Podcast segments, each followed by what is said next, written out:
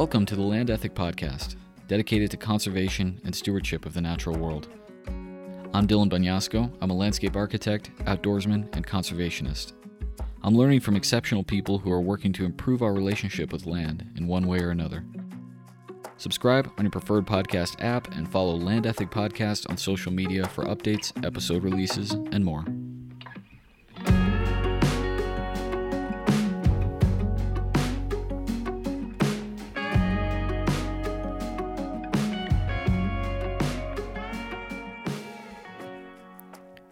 Kenyon Fields is a conservationist and rancher from western Colorado.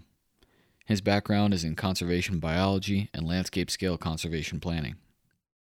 He worked for many years in Alaska for the Forest Service and as executive director of Sitka Conservation Society before serving as Western Strategic Director of Wildlands Network. Kenyon was also one of the founding members of Western Landowners Alliance, along with Mary Conover. Now husband and wife, Kenyon and Mary own and operate Mountain Island Ranch, a generational 32,000 acre cattle ranch along the Utah Colorado border, entirely under conservation easement, with another 100,000 acres of grazing allotments on public land. We talked about Kenyon's own green fire moment, a reference to Aldo Leopold and the experience that led him toward the ideas that we now celebrate. Kenyon's was a transformative summer spent working in forestry in southeast Alaska. We also delved into Mountain Island Ranch's current operations, their restoration projects, and their approach to public grazing allotments. I'd encourage you to visit kenyonfieldsphoto.com for some context of the landscape we're discussing. It's really something. He does a great job capturing the drastic seasonal change, the diverse wildlife, and the everyday ranching scenes out there, along with stunning landscapes across the world. And of course, you've heard about Western Landowners Alliance by now, in some recent episodes. I hope you'll go to their website and peruse some of their content if you haven't already.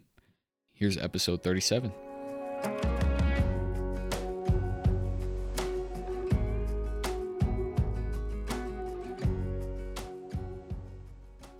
All right, folks, I've got Kenyon Fields here on the phone. Kenyon, how are you doing, man? Good morning. Thanks for having me.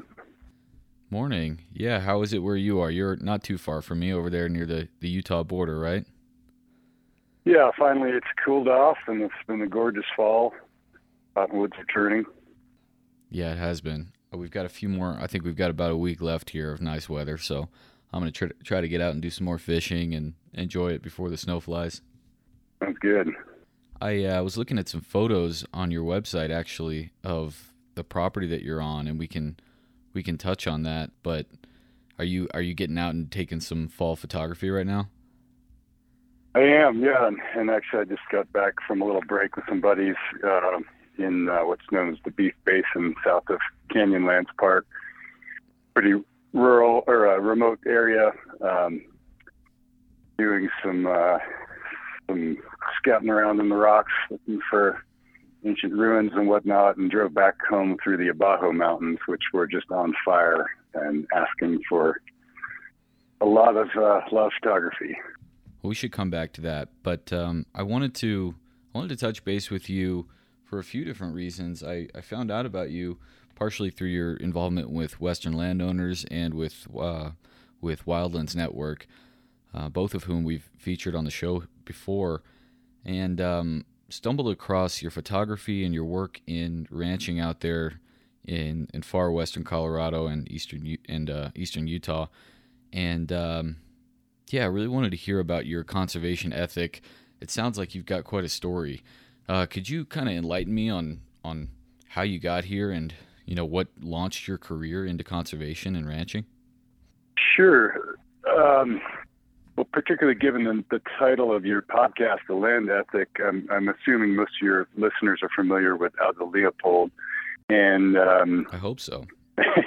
well, many conservationists and environmentalists will refer to having had a, a green fire moment that sparked their relationship with the natural world and their and their career and, in trying to protect it. And that's um, you know of course a reference to a, a moment I don't know probably hundred years ago when uh, a young Aldo Leopold was a ranger I believe in Arizona and shot a wolf as as one did back then for for predator control um, and arrived at its side in time to watch uh, what he described as, I think, a fierce green fire in its in its eyes uh, flame out. And uh, you know, he, he for him it was a turning point in his relationship with the natural world, and, and sent him on a path to create the land ethic and and uh, to write yeah. the land ethic. And for for me, it was uh, more of a green fire summer, I guess you'd say.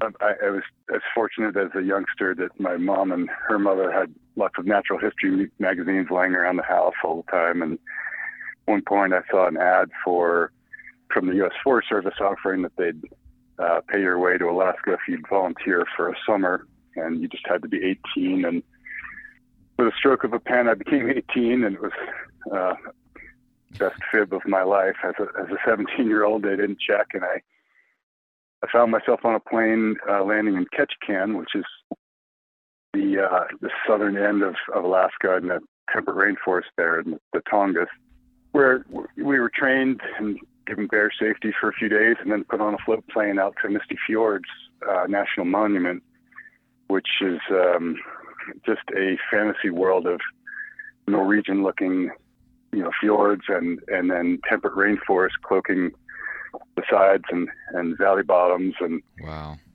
um, yeah i got to spend the summer there doing a variety of things uh, living on a uh, a float house uh, offshore and you know with a with a crew of adults and so you know my my first moments walking around in that old growth temperate rainforest were transformative for me um, i I had no words for what I was seeing. Uh, and you know, having then spent the summer basically seeing a, a natural system that has no extinct species uh, that has been flourishing untouched since the glaciers left it.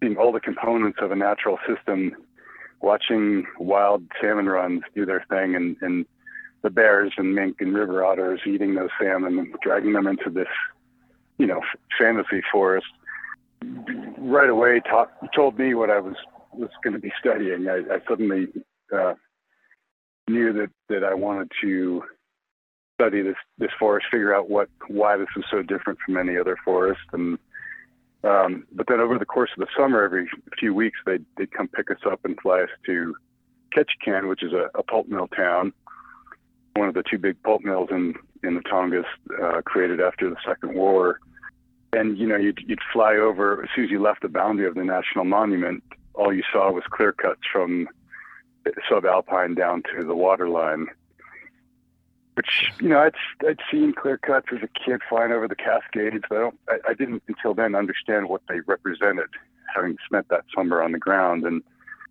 so by the end of the summer, I, I, I not only knew what I wanted to study, but I knew I needed to f- figure out how to protect these forests from that fate and you know, hence uh, sort of a green fire summer, if you will.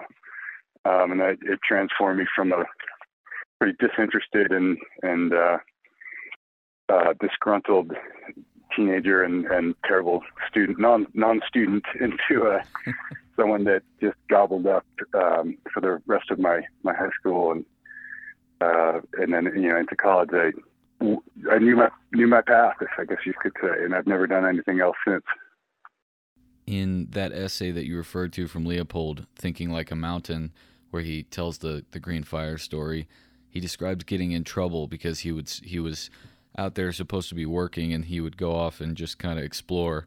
And um, he was starting to fall in love with the landscape the way that you were. Did you ever get in trouble out there with the U.S. Forest um, Service? it was uh, building trails and things like that for the people that were supposedly going to come and hike someday down the road. But at the time, it was um, it was the middle of nowhere, and there were no tourists, and there were no no nothing. So what, you put a bunch of adults and a few teenagers in the field like that. Let's just say we had a good time too. Got our share of uh, crabs and shrimp and salmon. yeah. Man, yeah, what an amazing experience. On uh, if listeners want to learn more about the Tongass, we on episode 24, I had Natalie Dawson, formerly of uh, Audubon, Alaska and we talked all about it. And uh, there's a film called Understory that she was a part of, where you can see what Kenyon is talking about.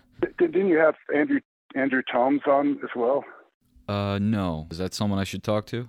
He's the director of Sitka Conservation Society, um, which uh, is a, a, group I ran years years back, and I, I, thought you had featured him on your show. But if you if you haven't, um, yeah, give him a ring. There you go. Love it. Tell me about that experience. Is is that where you went next to Sitka Conservation, or did you go back to school? Yeah, no. So I went to college and uh, studied temperate rainforest ecology, and then grad school where I took it up a level and studied systems dynamics. You know, applied to, to looking at how natural systems in general work, not just the temperate rainforest. Um, and all along did um, lots of field studies and as well as you know, jobs with various conservation and science groups and tried my hand at being an environmental educator.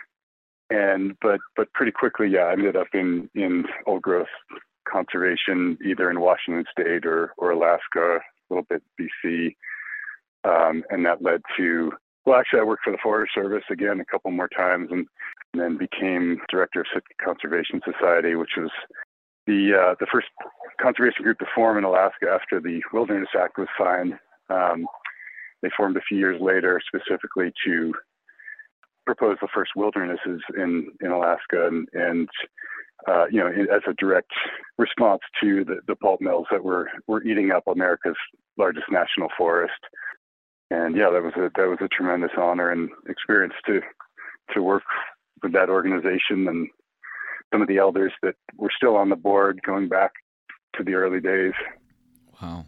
So you've now worked with the uh, national, you know, with the Forest Service, you've worked in a, in a public agency, you've worked with environmental nonprofits, and we'll get into your private ranching as well. So you've kind of got a whole, uh, a, a very well-rounded approach here.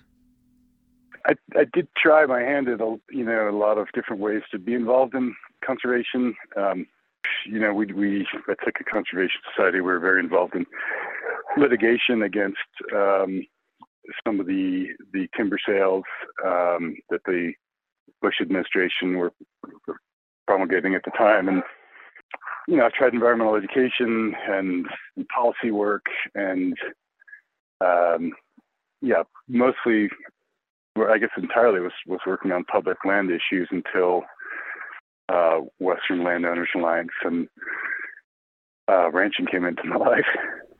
How did that happen? Let's see. I I, in a break between um, jobs, I, I, had met Michael Soule, Dr. Michael Soule, who's the, you know, considered the, was the founder of uh, the field of conservation biology. And bless his heart, he, he passed a few years ago, but um, you know, quickly became a, a friend and mentor. I'd read his his, his papers um, in college, and he he asked me to be his uh, strategy director for Western issues with with Wildlands Network. And uh, as I helped them, you know, so, so Wildlands Network was about connecting organizations and people to protect connected networks of land um, around not just the West, but but elsewhere. Um, I, I, was West specific, and in, in in doing so, and in meeting these people and looking at the conservation challenges and opportunities around the West, it, it became clear to us that land trusts were working with private lands with a specific end goal end game in mind. And you know certainly sportsmen's groups some organizations were working with private landowners but by and large there was a, a huge amount of the, the the land base in the west that was either either owned or operated by um, private ranching interests and by and large, we're not organized at any sort of scale. Um, mm. usually, if there was organization, it was uh, around more local issues at a local or regional scale by some really, really great efforts. But you know, thinking big picture around the West, you know, we noticed there was not an organization representing conservation-minded landowners, and and we kept in, in looking at the jigsaw puzzle that is conservation in a landscape where you have both public and private lands. Um, yeah. you, you just cannot ignore some, you know, particularly these large ranches that are often the biological core of the landscape. And conservation scientists would think about cores connected by corridors and surrounded by you know buffered uh, buffer lands. And and oftentimes we look to the public estate as the the core areas you know the national parks and wilderness areas as being the the, biological hearts. But that's that's often actually not true in the west. And the, the private lands were settled uh, because they were the most abundant uh, in in uh, by a variety of metrics and um, right. It's where all the water is. It's where yeah. the fertile soil is. Yeah. Um, and so the you know, so the wildlife are there too, uh, for for the majority of their year, or or they at least have some some reliance on these private lands for for a critical portion of their of their year. So anyway, we um, we started involving more ranchers in in our conversations about large landscape um, planning and, and conservation, and uh, after you know, series of, of meetings with some key conservation-minded landowners of big acreages in the West, um, it became clear that you know there there was uh, interest in considering uh, forming an organization to represent these people in, in, these discussions, and that was the the well, and and, and so you know, Mike, Michael basically gave Soule gave me the go ahead to pursue this, and I got asked to to form the Western Landowners Alliance. You know, set it up as a nonprofit and raise initial money to uh, hire a skeleton staff, and that's how I got into it. What were those early days like? Were did you have clear goals in mind, or was it kind of like, let's get these people together and and just fill in the missing links in this jigsaw puzzle? Uh, that's a very good question, and uh, it's you know those early days facilitating those early meetings was a bit um, trying to raffle an alligator, I guess you could say. It was uh, everybody had a lot of ideas going in a lot of directions, and it was a, a, a you know a, a ball of a lot of energy and enthusiasm that needed aiming and um, which is a good problem to have, of course. But but the challenge was, you know, all the many things we could talk about and work on related to Western land and wildlife issues and land land management and uh, from a private perspective, you know, what what really what are our core competencies and and what what are the missing what's missing out there that we might contribute to um, and so, you know, a lot of whiteboarding. Um, certain themes would, would would arise that, that have never gone away since, like water, the preciousness of water, and all the challenges we're facing all around the West with uh, with water. Um, and and honestly, you know, we just celebrated our 10th anniversary as an organization, and um, one of the exercises I, I did as part of that was to pull up some of our initial materials, uh, our, our founding charter, and some of our early statements of goals, and read them aloud to the crew because my fascination 10 years later, after all the various metamorphoses this organization has gone through, we were still absolutely on track with all of those original goals. And oh wow, you know, it's, it spoke something of the nature of the group, but also I think more importantly of the importance of of the alliance's goals and and uh, the consistency of, of feelings amongst the participant landowners. Did you have? I'm projecting a little bit here. Did you have uh, any sense of like imposter syndrome or anything dealing with these? I imagine generational ranchers. These folks can be intimidating, and I think if you're an outsider, which many of us might feel like, again, I'm projecting. Um, I don't know. Yeah, how how was that working with folks who have been here and their families have been here for a long time, and you're coming in and trying to trying to help? Uh, it's a fantastic phrase, imposter syndrome. Uh, that, it, that very astutely sums up uh, my feelings uh, to this day, actually. anyway, um, sure, that's healthy. Well, so right out of the gate, the way I handled that was I I said to the the founding board members. I said, I'm you know I've, I've done nonprofits my whole life, and I've started coalitions and this and that. So I'm happy to bring that you know background to help get this organization off the ground. But I'm not the right one to lead it. So I'll give you a year, uh-huh. and and then fortunately within almost a year to date, um, Leslie Allison had had been uh, one of our first hires as a program officer, and my wife Mary and I pulled her aside one day and said, "You need to run this organization." And she, of course, very humbly kept backing away and backing away, and kept twisting her arm. And she's, uh, you know, famously been a fantastic leader um, ever since. So I did get to step away after that year and focus more on what I could bring to the table as a, as a someone with more of a background in conservation, not ranching itself. But over the over the years, you know, I, I well, I ended up marrying one of the founding board members uh, within short order of all this happening, and so I, I promptly moved her her multi generational ranch, um, and you know, got got got my hands uh, dirty pretty quick with the issues that these folks are facing. So that would be Mountain Island Ranch where you are now, right?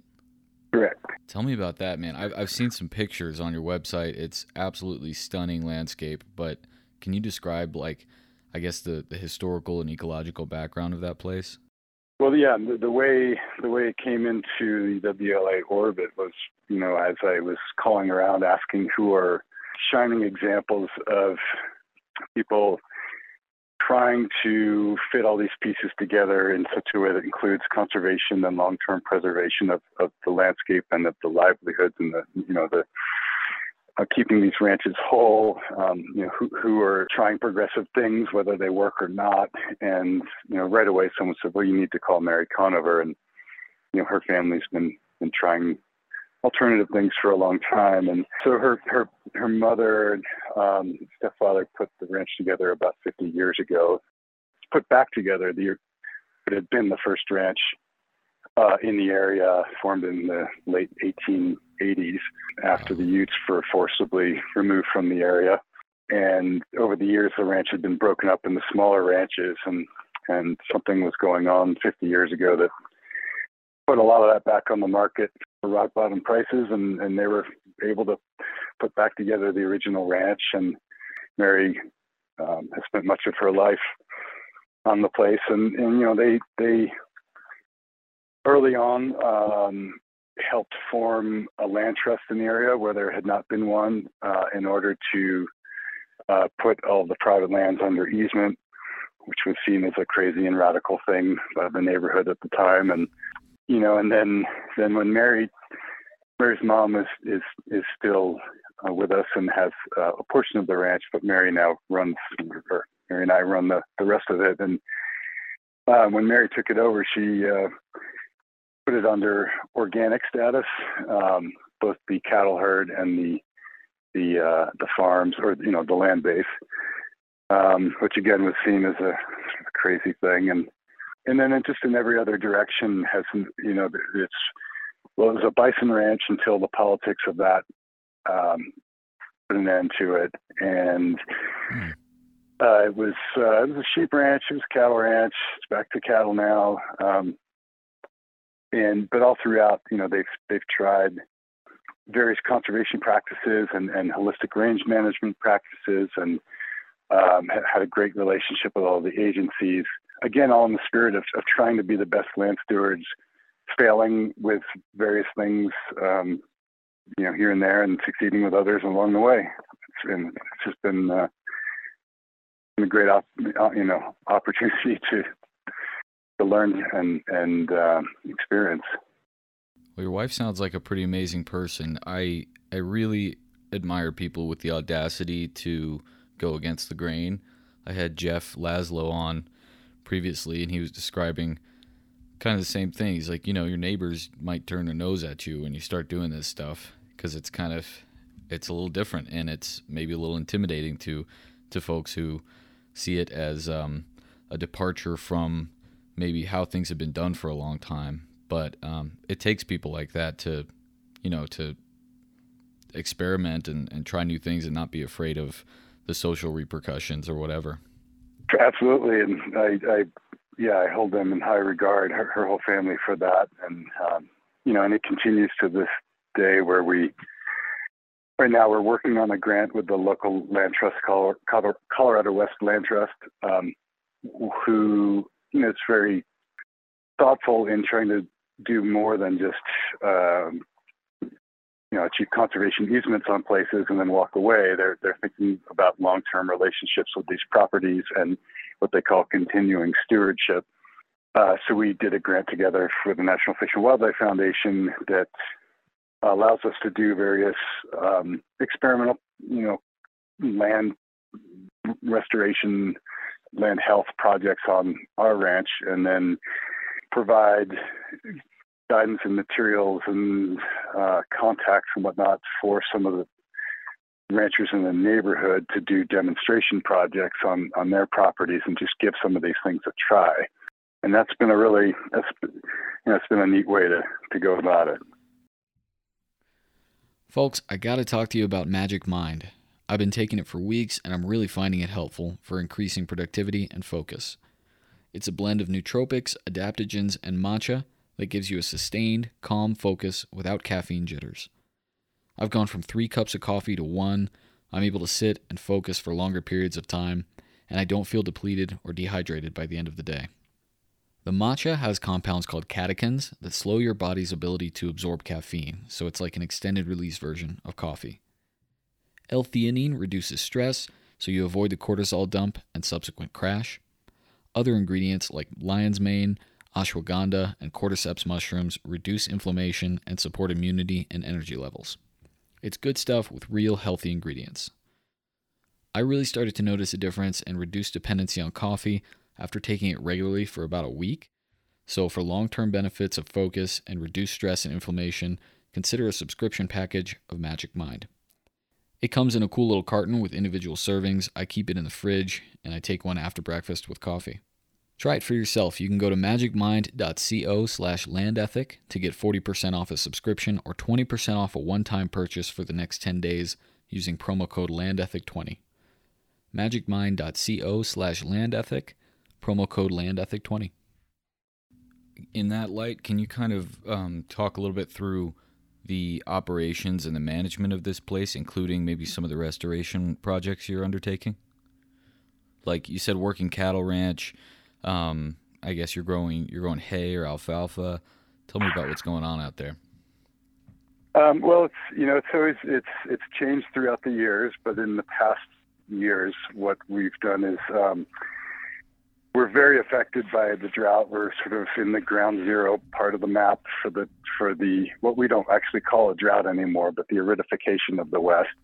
Yeah. And figuring it's here, you know, figuring it's here to stay until pleasantly surprised otherwise. Um, you know, we've asked a lot of strategic questions about w- what's a, what's a sustainable path forward, both economically and, and for the landscape. And that kind of quickly came around to well, a cow calf operation doesn't work anymore because climate chaos requires that you are nimble and and quickly adaptable. Um, and a cow calf operation is not not a flexible operation. You have to keep a certain number of head alive and fed, watered, you know, year round, no matter what the conditions are. Um, hmm. So we have sold the herd and moved to having a um, third-party leasee uh, arrangement. Um, our leasee is, has a, a very large operation, and we can look season to season and um, plan accordingly. And say, for example, right now we know exactly how many tons of hay we have sitting in what places, and we know where the water is. And a we see uh, we can take X number of head of cattle on this date um, till at least this point, at which point we might ask you to remove them from the ranch. Or if we have a good winter, you know, we might consider using this area for spring grazing and basically move on a quarterly basis, which makes budgeting impossible, but um, gives us the flexibility that that we need. And we've been resting our public allotments for several years now. Uh, we don't feel that they should be grazed right now, and they just needed uh, a break. So that changes what you're able to do. And Uh, but but to, to, answer your question, yes, we have a we have a cow or we have a, a cattle operation. We grow hay to support it in a number of places. Uh, we sell some of it, but we mostly feed it out ourselves. We have a, an elk and deer hunting program in the high country, which is, uh, as with these most of these ranches, a big economic driver, low cost, high return. Uh, it, and that's part of the Ranching for Wildlife program with the state of Colorado. Okay. And then we do, um, you know, the a lot of as we were, you know, we're talking about earlier, wildlife depend on these private lands for a lot of their year. Um, in our case, they're they spend all fall, winter, and much of the spring. Well, most much of the year, come to think of it, on our private lands. They're a public resource. Um, hunting seasons, uh, you know, going now, and and but also just for for other other um, appreciations of wildlife. You know, the public we're, we're providing habitat and resources to this public trust um, resource, and we're not compensated for it, of course, and that's just not been the, the model here. And so you have to figure, well, how am I going to going to accomplish habitat improvement projects or things that, that directly benefit wildlife but don't necessarily do anything for our ranch operation? In fact, they're just going to cost money. You know, how, how, do, how does a ranch budget accommodate that? And the short answer is, in most cases, it, it doesn't. There just isn't that surplus funding. So you have to work through the, you know, the grant world and partnerships and volunteers, and so that's sort of the fourth wing of, you know, there's the, the livestock, hay, and hunting programs, and then the fourth wing of the ranch is all the conservation uh, uh, partnerships and projects we do that are some of the more challenging but but rewarding things we do on the ranch. What kind of stuff are you implementing there in terms of of uh, restoration or or conservation projects? Anything in particular you're working on right now? Um, yeah, we, a lot of things. Um, uh, so from the from the high country down, we basically are looking at our watershed as as a whole system and thinking about how do we slow the water movement through the system, beginning with capturing it in the high country, uh, keeping it from running off too fast, and and and just spending more time wetting the soils and and keeping the aquifer filled. And so that's we've built a lot. We've built hundreds of beaver dam analog structures in the high country. We've we've looked at areas where elk and cattle have really um, disturbed wet meadows, and we've built structures there to bring the water table back up instead of flooding off the mountain the streams. It, it's operating as a mm. wet meadow again, and we're removing invasive Russian olive and uh, tamarisk along the riparian areas. So my, my afternoon is going to be flagging leaf trees uh, for bears and, and whatnot um, in a in advance of a Russian olive removal project we're we're doing seeding experiments in the uplands surrounding, you know, in, in, the benches above the riparian areas where, due to the, the changing climate, we the the, the weeds are winning, um, even in areas where we haven't grazed for years. We're we're doing all sorts of experiments with, with different types of seeding, uh, um, uh, you know, the mechanics of how to how to seed, different seed mixes, uh, different times of seeding and you know trying trying to build up a native and resilient grasslands for for both um, primarily at this point for for wildlife because we're we're not using a lot yeah. of these areas for for grazing. Are you competing with uh, cheatgrass over there? Yeah, cheatgrass, bulbous bluegrass. Um, I think are the two big offenders. You know, and and then it, the hard part is to know how uh, when we see improvements, is it because of anything we did, or is it because it rained in the right place at the right time? And so it's a it's a constant experimentation and a lot of note taking. Man, I get excited about that kind of stuff. I uh, I practice landscape architecture, and it can be tough to get the money to do it. Um, you know, as I'm sure you're dealing with grants and things like that. But uh, that's what the kind of project that really fascinates me is like a little bit open ended, and um, it's tough to get people on board to go, hey, you know, we're gonna try some stuff. It may or may not work, but uh, let's you know let's go after it. Yeah, that is I mean, that is especially especially when you're asking it of ranch staff who are already overworked and tired and have plenty to do to say, look, you know, we're gonna try some of these concepts with no known return, uh, but we feel like it's the right thing to do. And on the other hand, you know, we've we've made good use of volunteers, and so for, we're also doing a lot of wildlife friendly fencing amendments, um, especially when you think this used to be a bison ranch.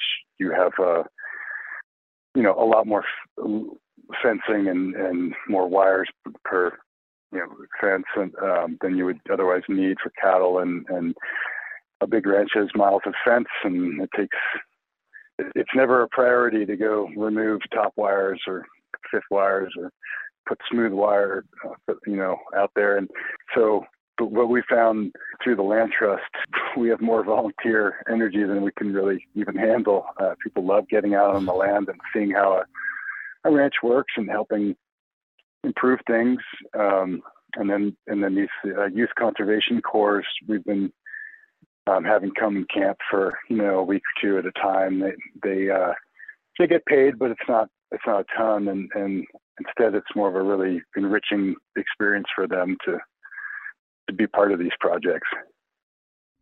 You mentioned you were letting your public allotments rest for a few years. Uh, this subject has come up previously, and I probably put my foot in my mouth about public grazing um, it's not something I know a whole lot about, and I, I've just kind of encountered it uh, in my forays onto public land for hunting or hiking. I just see a lot of cattle in my area, and I see the impact, uh, good or bad. Recently, I was driving up a, to a trailhead, and this massive ranch near me was bringing down, must have been over a thousand cattle from the high country from their summer grazing, and it was it was a thing of beauty to see this herd uh, coming down. But when I got to the trailhead, the the impact is obviously really evident. Um, they've they've really done a number on on the woods in probably a mostly beneficial way, grazing down. But um, I, I sometimes do question the the use and, and potentially the overuse of cattle as a tool for, for landscape management. Uh, but I'd love to get your perspective and, and if you could educate me a little bit on how you all approach that. Well, it's going to vary a lot depending on where you are, and you know, a, a, a nice green allotment in Montana in a good year is something an allotment around here is never ever going to look like. And so not all allotments are the same. Our, our, our perspective is that there's not record of there ever having been massive bison herds grazing the high desert southwest. Yeah. You know, we found prehistoric bison skulls on the ranch. They they were there, but there's not apparently evidence of them being in, in high density. There were more elk and deer, is my understanding, in our particular area uh, until we we modern humans came along. But you know, our, our belief just in looking at the landscape and looking at the changes that are happening with the aridification uh, looking at a history um, in most of these high desert places of historic overgrazing before we were more conscious as we are today. We feel like some of what you hear about grazing just does not apply. The landscape doesn't need it in many of these, particularly desert allotments. Mm. It needs to rest and it needs rain and it needs reproductive cycles where the native plants have a chance to, you know, reproduce. And of course, there's there's places that can get senescent and um, less productive if you let them rest for too long. Uh, but just looking at our high country, which is the most resilient land we have, uh, wetter and cooler in general. You know, we we've let it rest for for two summers now, and it looks spectacular. I wouldn't let it rest another two years. And my understanding is you can actually start driving off your your ungulate, ungulate population if you let it get too senescent, you know, overgrown. But so it's it's just trying to find that balance. And and again, our our yeah. our sort of four thousand foot elevation low, or some people would call it high desert. It's low country for our ranch. It's just very fragile country, and if you're going to graze, whether it's cattle or bison or whatever through there, um, we've learned it needs to be quick. You need to watch every day, and you need to factor in rest at the right times uh, and the right durations. Luckily, the BLM has been not only easy to work with, but they've they've said, you know, you, you guys are some of the only leases we have that are voluntarily resting, and thank you for doing so. And no, we're not going to start the clock ticking uh, on your rest allowance because we're pleading with a lot of our permittees to lighten the grazing on their allotments if possible, and not everybody can get you know can afford to. I, I mean that sounds like a totally practical way to approach it. Like Allan Savory talks about in the holistic management approach, hard hard animal impact, but short term, and you know rotation and rest, and you've got to tune it in, I guess, for your individual landscape. Um, I certainly understand that most ranchers, you know, economically, they can't afford to, as you say, let those allotments rest.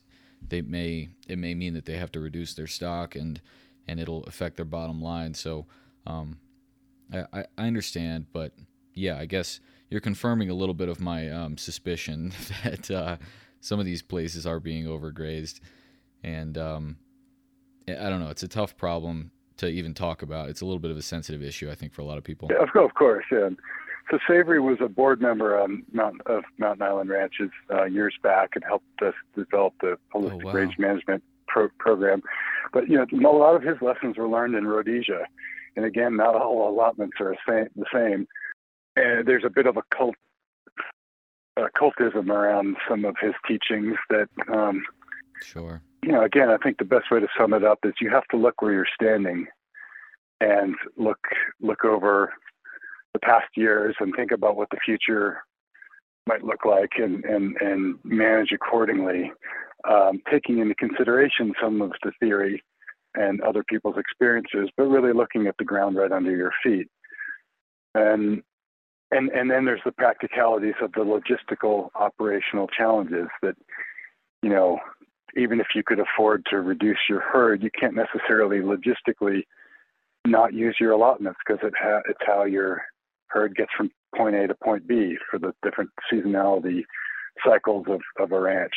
You know, that's one of the reasons why we got out of a cow calf operation. They they use the public allotments in the spring and the fall to transit between our private high country and our private um, you know hay farms but there's no longer reliable water in the, the allotments, and we felt they were needing rest. And so, what you know, what what would you do if you had a thousand head and no place to put them for spring and no place to put them for, for fall?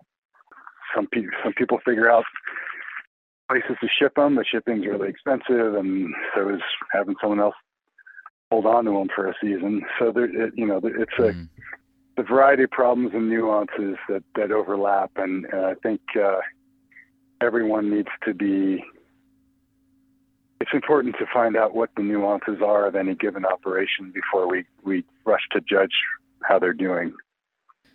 You know, coming back to your, your uh, well rounded experience in conservation, uh, I haven't worked land in a while. I grew up uh, working on my, my family's small vineyard. And it was an amazing lesson for me in patience to to watch over the years your you know your toiling and hard work and and literally training and pruning these vines to grow up this trellis system. And then you look up one day and they're flourishing and you've got wine and it's just sort of it gives you uh, a great perspective on on resiliency and seasonality and and these things that I think you can you can just learn a lot through working land for a while. You've been doing that now for a while yourself. Do you feel that sense of optimism um, working that land in the same way that you maybe did in your previous uh, conservation career manifestations, or is it a, is it a little bit different for you working private land, I guess, versus versus being more in the public sector? Um, let's just say I'm not known for my optimism. um, the data doesn't lead me there, but you have to do something with your time on Earth. And one one thing that's been very good for me was with public land management, you spend a lot of time pushing paperwork and it's a long grind and it's often litigious and there's a lot of acrimony. Private land management, I can get up and go do something immediately by and large and suffer the consequences if I made a mistake and learn from it, or I can hopefully do a good job and look back and be proud that I made the place a little bit better than it was yesterday. And if that's how you spend your days on earth, I think they're well spent, despite what you might read in the newspaper, despite what the data are telling us um, about where we're headed. You know, it's an opportunity to to do something good and productive with your few days on this planet. That's the that's the optimism I'm talking about. you know, like you can't save the world, but I think as you put it earlier, look where you're standing and if you can make that little patch of dirt a little bit better, then um, you know you've done you've done something with your life. Leopold said um, the hardest task in human history is to live on a piece of land without spoiling it, or something like that. And uh, I think about that a lot. It's like how can you can you can you sustain and not ruin this resource in your lifetime? Um, if so, you've probably done a decent job. Yeah, and that's I mean he he said it better than anyone, and I think I think um, no demographic is a monolith, and you can't refer to ranchers, period. But many of the ranchers I've met, particularly through the Landowner Alliance, I, I would say one thing everyone shares in common is that sentiment from Leopold, and these are people that wake up and go to sleep thinking about the land beneath their feet. It's it's not um, you know you never leave the office, and it's something I've come to really admire with all of these folks I've had a chance to work with. Um, and there's just so much to learn from everyone's individual experience of trying to not just not spoil the land, but in fact to make it a bit better and to to make it something that they can pass on to their children and be proud of. I mean, it's uh, it's that whole that's a way of being. It's it's so much more than an occupation.